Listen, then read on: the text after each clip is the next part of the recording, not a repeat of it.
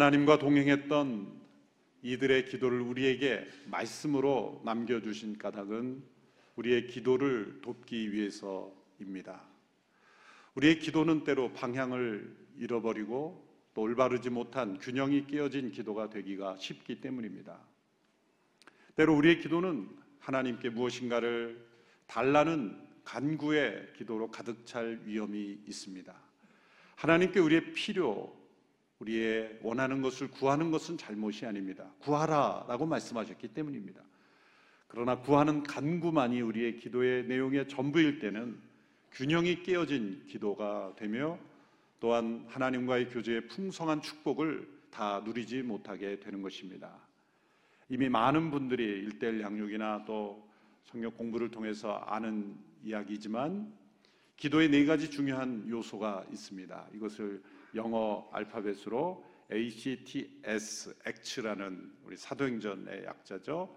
그 ACT라는 단어로 표현이 되죠. A는 뭡니까? 예, 경배 혹은 경배와 찬양, adoration. 그 다음에 C, 그 하나님 앞에 우리 자신을 자백하고 고백하는 confession.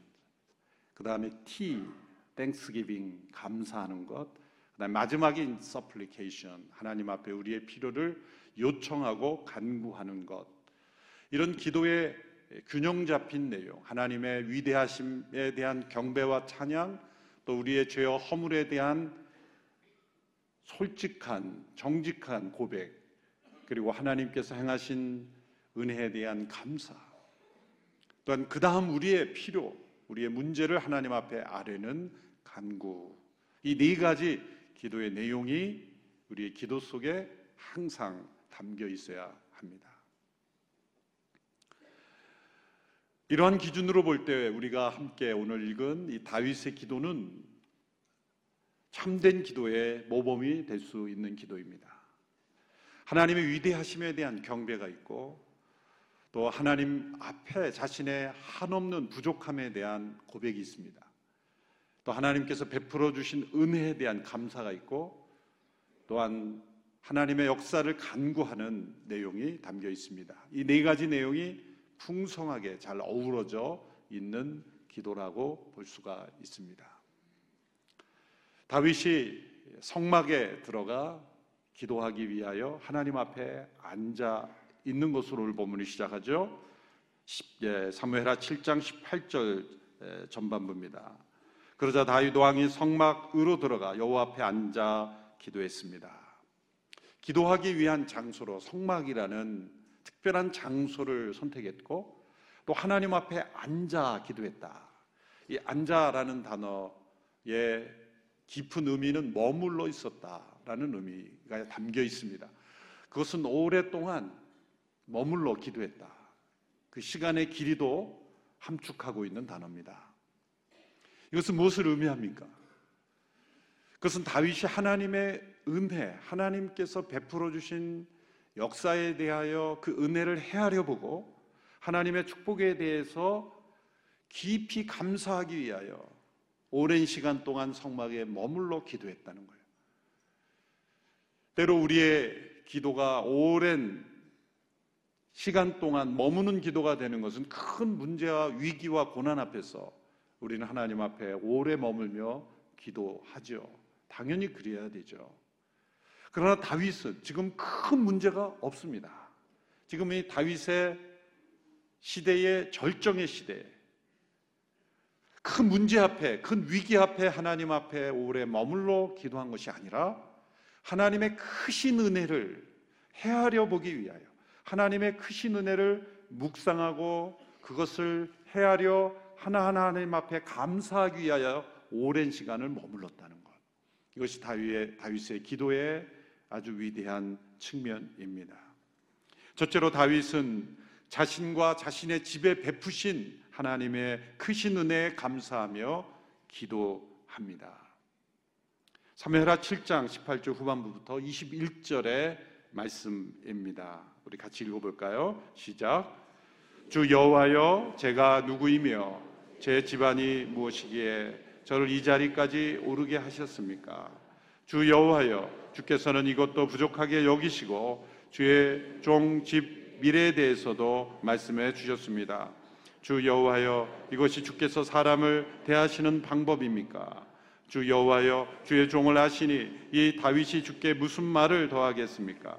주의 뜻에 따라 주의 말씀으로 이 모든 위대한 일을 하셨고 주의 종에게 알려 주셨습니다. 그런 자신을 양치는 목동의 신분에서 이스라엘의 왕이 되게 하신 하나님의 은혜에 감사하고 있습니다. 18주 후반부에서 제가 누구이며 제 집안이 무엇이기에 저를 이 자리까지 오르게 하셨습니까? 하나님의 은혜에 대한 감사이죠. 다윗이 목동에서 왕이 된 것은 그의 아버지가 왕이기 때문에 세습한 것도 아닙니다. 정치적인 노력에 의해서 이루어진 것도 아닙니다. 오직 하나님의 은혜의 선물이었습니다. 사울의 공격으로 광야의 시간이 있었지만 그것은 필요한 과정이었고 고난이 있었기에 왕이 된 것은 아니죠. 왕이 되는 노력의 과정이 아니었습니다. 그래서 다윗은 자신이 도대체 누구이기에 자신을 이 자리에 오르게 하셨는가? 그 하나님의 은혜를 고백하고 감사하고 있습니다. 그런데 이 다윗의 감사 이유가 자신이 왕이 된 것만이라면 왕이 된 것만이 고백의 감사 이유라고 한다면 성경이 기록될 이유가 없습니다. 누구나 누구나 목동에서 왕이 됐다면 그 마음 속에 감사가 없겠습니까? 그러나 누구나 할 수 있는 감사입니다. 그러나 성경은 인간 승리의 역사가 아닙니다. 다윗이 감사가 드려지고 있는 것은 자신이 왕이 되게 하신 그 은혜 너머의 또 다른 은혜를 다윗은 감사하고 기도하고 있는 것입니다. 그것은 하나님의 위대하심, 하나님의 유일하심, 하나님의 선하심에 대한 경배와 찬양이 계속되고 있습니다. 18절에서 20절까지 보면 세 번의 의문문이 나오죠. 수사 의문문이라 그러죠. 그 의문문의 형태로 자신의 의견을 더 분명하게 하기 위하여 의문의 형태로 쓰는 겁니다. 18절에 보시면 이렇게 기도하죠. 주 여호와여 제가 누구이며 제 집안이 무엇이기에 저를 이 자리까지 오르게 하셨습니까? 19절 주 여호와여 이것이 주께서 사람을 대하시는 방법입니까? 20절 주 여호께서 주의 종을 아시니 이 다윗이 주께 무슨 말을 더하겠습니까? 이 세 번의 의문문은 그 다윗의 찬양, 감사를 더 계속 증폭시키기 위해 사용된 어법이죠. 첫째로 자신의 신분의 변화에 대한 감사에서 더 나아가 자신 같은 한 사람을 대하시는 그 하나님의 방법, 방법이라고 번역이 됐습니다만 개혁 개정에서는 법규라고도 돼 있고 경륜, 하나님의 태도 다 이런 번역할 수 있습니다. 한 사람을 대하시는 하나님의 그 섬세하신 그 마음, 그 경륜, 한없는 겸손, 한 사람 한 사람을 하나님이 대하실 때 자신을 얼마나 낮추셔야만 합니까? 우리 인간과 교제하시고 우리 인간의 역사에 또한 개개인의 삶 속에 하나님께서 우리를 돌보시기 위하여 함께 하실 때 하나님께서 얼마나 자신을 낮추시는 하나님이십니까? 죄의 찌꺼기로 가득한 자신의 그 부패함을 볼 때 하나님께서 나 한 사람을 대하시기 위하여 얼마나 크신 은혜로 함께 하시는가를 생각할 때 그 하나님께서 자신을 대하시는 그것으로 인하여 하나님의 선함과 위대하심에 찬양하는 거예요. 또 20절에 보면 이 다윗이 주께 무슨 말을 더 하겠습니까? 그 어떤 말로도 그 은혜에 대한 감사를 다 표현할 수 없다는 거죠. 이 다윗의 감사 기도의 절정은 22절에 나타나죠. 22절은 우리 같이 한 목소리로 읽겠습니다. 시작. 주 여호와여 주께서는 얼마나 위대하신지요. 주 같은 분이 없고 주 위에는 하나님이 없습니다.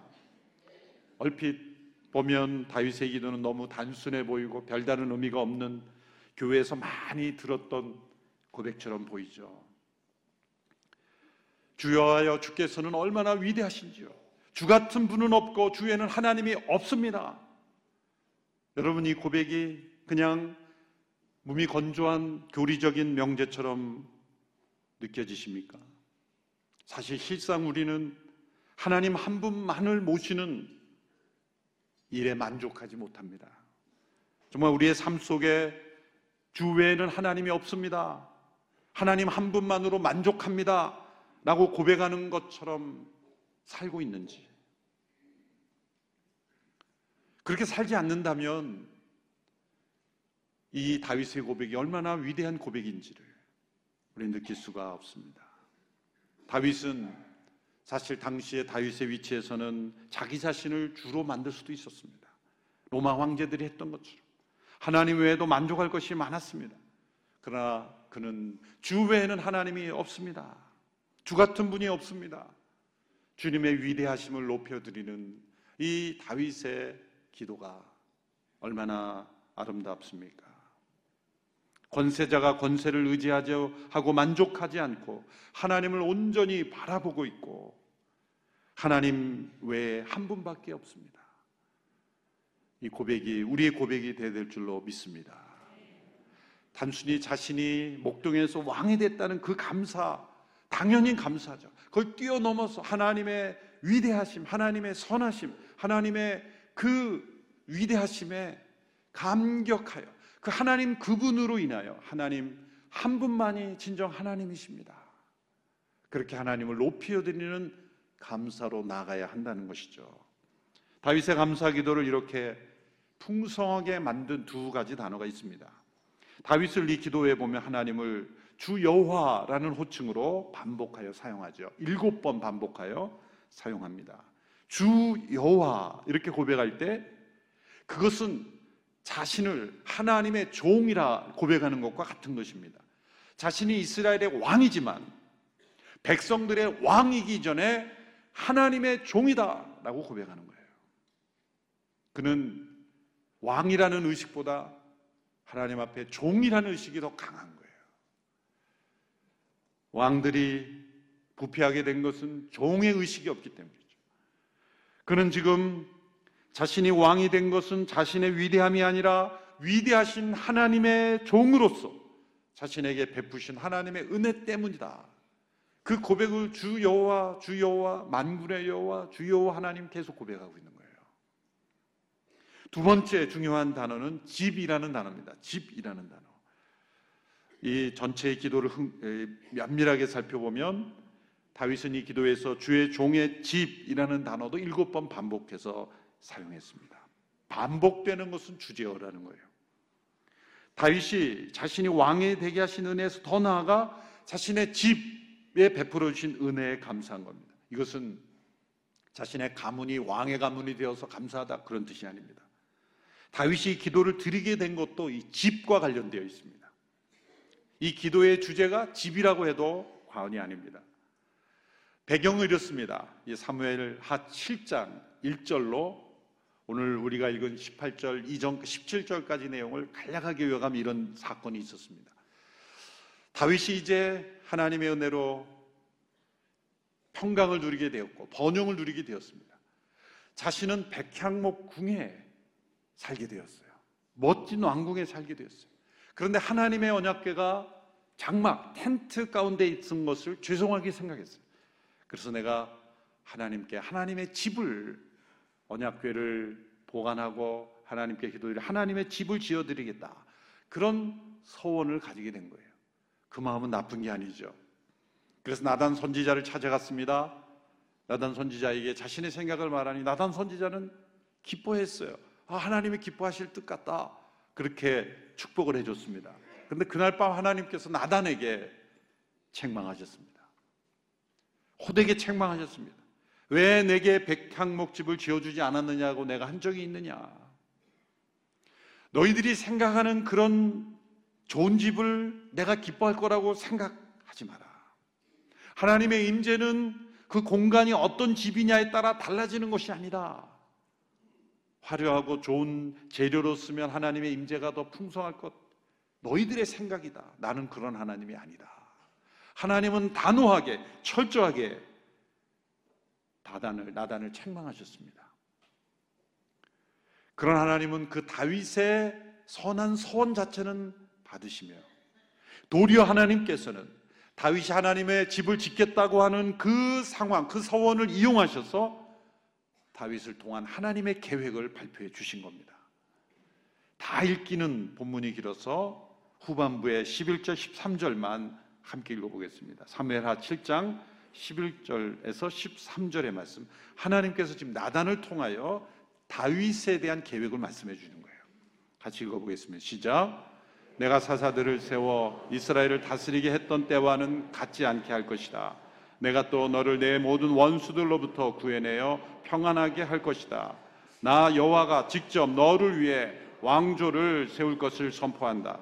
내 날들이 끝나고 내가 내 조상들과 함께 잠들 때 내가 내 몸에서 나올 내 자손을 일으켜 내 뒤를 잇게 하고 내가 그의 나라를 든든히 세울 것이다. 그가 내 이름을 위해 집을 세울 것이고 나는 그의 나라의 보좌를 영원히 세워줄 것이다. 하나님의 계획은 11절 후반부에 이렇게 말씀하죠. 나 여호와가 직접 너를 위해 왕조를 세울 것을 선포한다. 제가 괄호하고 집이라고 했죠. 개역 개정에 보면 내가 너를 위해 집을 세워 줄 것이다 이렇게 돼 있어요. 그것은 집이라는 단어와 왕조라는 단어가 히브리어로 같은 단어예요. 히브리어는 단어수가 많지 않기 때문에 예를 들어서 양과 염소도 צאן이라는 단어로 같이 씁니다. 그래서 번역을 할 때 이게 양인지 염소인지 문맥에 따라 해야 되는 거예요. 그처럼 이 단어도 집도 될 수 있고 왕조도 될 수 있어요. 다윗은 지금 보이는 하나님의 집 공간을 세우려고 했죠. 그런데 no, 나의 관심은 지금 보이는 집이 아니다. 내가 너를 위해 집을 세워주는데 내가 너를 통해 왕조를 세울 것이다. 그 왕조는 다윗 왕권인 것 같은데 왕권이 아닙니다. 다윗 왕권이 아닙니다. 내 자손 솔로몬이 나를 위해 집을 지을 텐데 그게 끝이 아니다. 내 자손을 일으켜 그 나라를 세우는데 그 왕조를 세우는데 든든히 견고하고 그 나라의 보좌가 영원한 보좌가 될 것이다. 놀라운 계획을 말씀해 주셨습니다. 다윗이 하나님을 위하여 집을 짓겠다는 그 서원을 받으셔서 너 나는 그런 집 원치 않는다. 세운다고 한다면 솔로몬이 짓게 해라. 내가 너를 통해서는 다윗의 후손을 통해서 왕국을 세울 것인데 그 왕국은 이 지상의 왕국이 아니라 영원한 나라의 왕국을 너를 통해 세울 것이다. 하나님의 계획을 발표해 주신 것이죠. 다윗은 그 나단 선지자를 통한 하나님의 계시를 받고 성막에 들어가서 이 기도를 드리게 된 거예요. 그 하나님의 계획에 놀라워서 자신이 왕이 된 것 그런 감사, 세속적인 자신의 위치가 왕이 된 감사 그것은 초반부에 아주 10분의 1밖에 되지 않는 감사예요. 더 많은 감사가 하나님의 위대하심, 하나님의 놀라우신 섭리, 하나님의 놀라운 계획, 영원까지 가지고 계신 영원한 하나님의 계획을 자신을 통해서 또 자신의 집을 통해서 가지고 계셨다라고 하는 그 놀라움에 다윗이 하나님께 감사와 찬양을 올려드리고 있는 것이죠. 두 번째 이 기도의 내용의 내용들은 이제 그 하나님의 약속의 말씀이 이루어지기를 간구하는 거죠. 자신과 자신의 집에 대하여 주신 하나님의 약속의 말씀이 이루어지기를 간구하며 기도하고 있습니다. 25절부터 29절인데요. 내용이 깁니다만 한번 소리내어서 함께 읽어볼 때 영원이라는 단어가 몇 번 나오나 한번 세어보면은 졸리지 않게 재밌게 읽을 수가 있습니다. 주목할 수가 있죠. 그래서 아 영원이라는 단어가 몇 번 나오나 이렇게 한번 그 동그라미 치면서 어, 함께 읽어보겠습니다. 25절부터 시작. 주 하나님이시여, 그러니 이제 주의 종과 종의 집에 대해 약속하신 말씀이 영원히 변하지 않게 해 주십시오. 사람들이 주의 이름을 영원히 높이며 만군의 여호와는 이스라엘을 다스리시는 하나님이시다라고 말하게 해 주십시오. 그리고 주의 종 다윗의 집이 주 앞에 세워지게 해 주십시오. 만군의 여호와여 이스라엘의 하나님이여 주께서 이것을 주의 종에게 드러내며 내가 너를 위해 집을 세우리라 하고 말씀하셨으니 주의 종이 용기를 내어 이런 기도를 올려드립니다. 주 여호와여 주는 하나님이십니다. 주의 말씀은 진실하고 주께서 주의 종에게 이런 좋은 곳으로 약속하셨으니 주의 종의 집에 기꺼이 복을 주셔서 그것이 주의 앞에서 영원히 지속되게 하소서 주 여호와여 주께서 말씀하셨으니 주의 종의 집이 주께서 내리시는 복으로 영원히 복을 받게 해 주십시오. 몇 번 나왔습니까? 네 번. 아유 잘하셨습니다. 참 잘했습니다. 별표 다섯 개. 그래. 말씀을 읽을 때 반복되는 단어가 있으면 이렇게 아, 몇 번 나오나 세 보는 것도 좋습니다. 주의 종의 집도 반복됐죠. 자, 지금 하나님의 그 나단 선지자를 통해서 주신 그 약속의 말씀을 받고 다윗이 성막으로 들어가 하나님께 감사하고 기도하였다는 거죠. 약속의 말씀을 받고 하나님 앞에 기도했다. 말이 안 되는 것 같아요. 왜 그렇습니까? 하나님의 약속의 말씀이 있으면 기도 안 해도 이루어질 건데 내가 강구할 필요가 있나 이런 생각할 수가 있죠. 그러나 그렇지 않습니다. 하나님의 약속의 말씀이 있을 때 우리는 진짜 기도할 수 있고 용기를 내어 믿음으로 강구할 수 있습니다. 다윗이 뭐라고 이렇게 27절에 기도합니까? 주께서 이것을 주의 종에게 드러내며 내가 너를 위해 집을 세우리라. 이거 왕조라고 할 수도 번역할 수 있다 그랬죠. 말씀하셨으니 주의 종이 용기를 내어 이런 기도를 올려드립니다. 다윗이 기도할 수 있는 용기가 어디서 나왔습니까? 하나님의 약속의 말씀이 임했기 때문이에요. 우리가 위급할 때도 기도할 수 있고 사람은 본성을 따라서 또 기도할 수 있어요. 그러나 그런 기도가 방향을 잃어버리는 까닭은 하나님이 어떠한 분인지를 모르고 기도하기 때문에요. 우리가 하나님이 어떠한 분인지를 알 수 있는 길은 하나님의 약속의 말씀을 받고 그 약속의 말씀을 붙잡고 기도할 때 우리의 기도는 정확한 방향, 하나님과의 올바른 관계 속에 들어가는 거죠. 다니엘 9장을 보면 다니엘이 금식하는 기도가 나옵니다. 근데 기도하게 된 동기가 뭐냐면 다니엘이 바벨론에서 서책을 발견하는데 예레미야 선지자를 통해 하나님께 주신 약속이 기록된 메모를 발견하는 거예요. 그러니까 예레미야 선지자가 예언을 받았을 때 그것을 기록 남겼고 사람들이 그것을 손으로 필사해서 아마 여러 사본들이 있었던 것 같아요.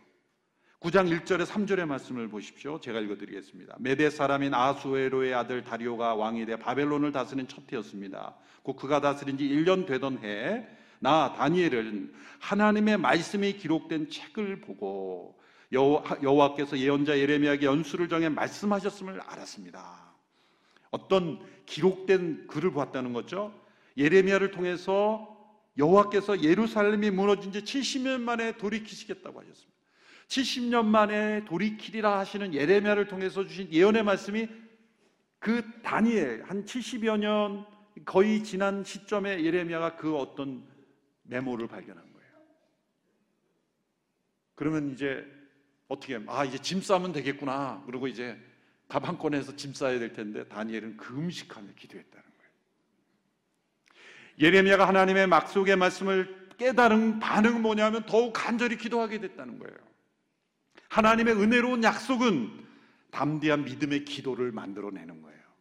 영어로 보면 P로 시작돼요. Promise는 prayer를 만드는 거예요. 다윗은 이 기도의 후반부에서 하나님의 약속에 담긴 한 단어를 붙잡고 기도합니다. 그것은 영원이라는 단어입니다. 다윗의 집이 주 앞에서 영원히 견고하게 복받게 하옵소서. 이것은 자신의 가문이 영원히 복받게 해달라 그런 뜻이 아닙니다. 자신의 혈육의 가문 혹은 지금의 이스라엘의 국가가 영원히 복받게 해달라 그런 의미만이 아니에요.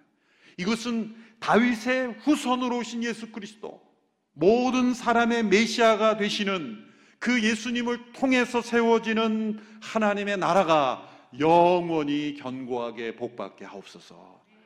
그래서 이 다윗이 감사한 내용은 미래의 은혜인 거예요. 자신의 과거의 은혜가 아니라 현재의 은혜가 아니라 미래의 은혜, 이 세상에서의 은혜가 아니라 영원한 나라에 임할 하나님의 은혜를 미리 바라보며 미래의 은혜에 대하여 감사했다는 거죠. 자신의 위치가 왕이 된 것에 대한 감사를 넘어서 자신의 가문이 하나님의 역사의 통로가 된 감사를 넘어서 하나님께서 다윗의 집을 통해 세워 주시는 그 나라가 예수 그리스도의 나라가 영원한 하나님의 나라가 된다는 것을 믿고 기도했다는 거죠. 우리의 기도 속에는 반드시 다윗의 자손으로 오신 예수 그리스도의 나라가 영원히 견고한 것에 대한 감사를 드려야 됩니다. 때로 우리의 삶이 흔들리죠. 나는 이게 뭔가 때로 죄 가운데, 때로 시련 가운데 이 삶이 뭔가 흔들립니다. 요동칩니다. 이 땅에는 더 많은 요동이 있을 거예요. 이 지구가 지진으로 흔들리는 지진뿐만이 아니라 전 세계가 요동치는 혼란이 분명히 있을 겁니다. 왜? 성경에 예언되어 있기 때문에. 말세의 징조를 예수님 말씀하셨죠. 지진 빈도수가 지난 10년에 빈도수가 그 이전에 100년 동안 있는 빈도수보다 압도적으로 높죠. 통계적으로. 예수님이 지질학자도 아니세요. 예수님이 지질 무슨 어떤 그 연구소의 결과를 갖고 말씀하신 게 아니에요.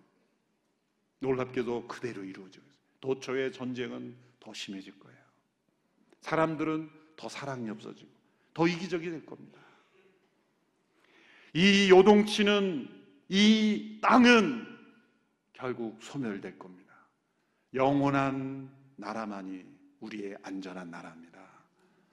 예수 그리스도를 통해 우리에게 예비된 그 영원한 나라, 그 나라로 우리가 옮겨짐을 감사하고 이 땅에 소망을 두지 않고 하늘에 소망을 두며 다윗의 기도에 나타난 이 감사, 찬양, 고백, 경배를 우리도 계속해서 드릴 수 있게 되기를 바랍니다. 어떠한 삶이든지 우리가 가지지 못한 것에 대한 아쉬움보다 우리에게 현재 베풀어 주신 은혜, 또 장차 우리에게 예비된 그 영원한 은혜를 날마다 감사하는, 오래 감사하는, 깊이 감사하는 저 여러분의 기도가 되기를 주님의 이름으로 축원합니다. 기도하겠습니다. 주님의 높고 위대하심을 찬양하며 자신의 한없이 부족함을 고백했으며 또한 하나님의 약속의 말씀이 온전히 이루어지기를 간구했던 다윗의 기도를 우리도 배우고 함께 행하는 저희들이 되기를 원합니다. 우리의 기도가 더 깊어지게 하시고 우리의 기도가 더 하나님께 합당케 하여 주시고 우리의 기도가 더 하나님의 마음을 움직이는 기도, 역사를 움직이는 기도, 하나님의 통로가 되는 기도가 되게 하옵소서. 예수님의 이름으로 기도합니다. 아멘.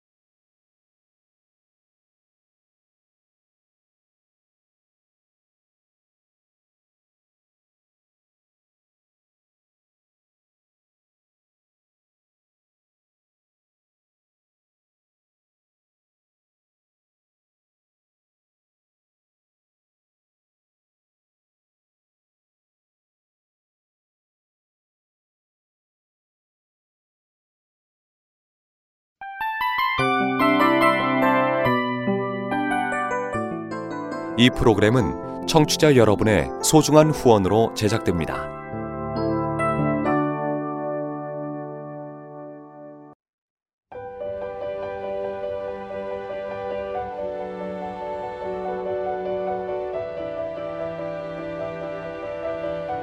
세상에는 수많은 교회들이 있지만 더 깊이 있는 말씀 강해를 찾기 위해 크기로만 교회를 선정하지 않습니다.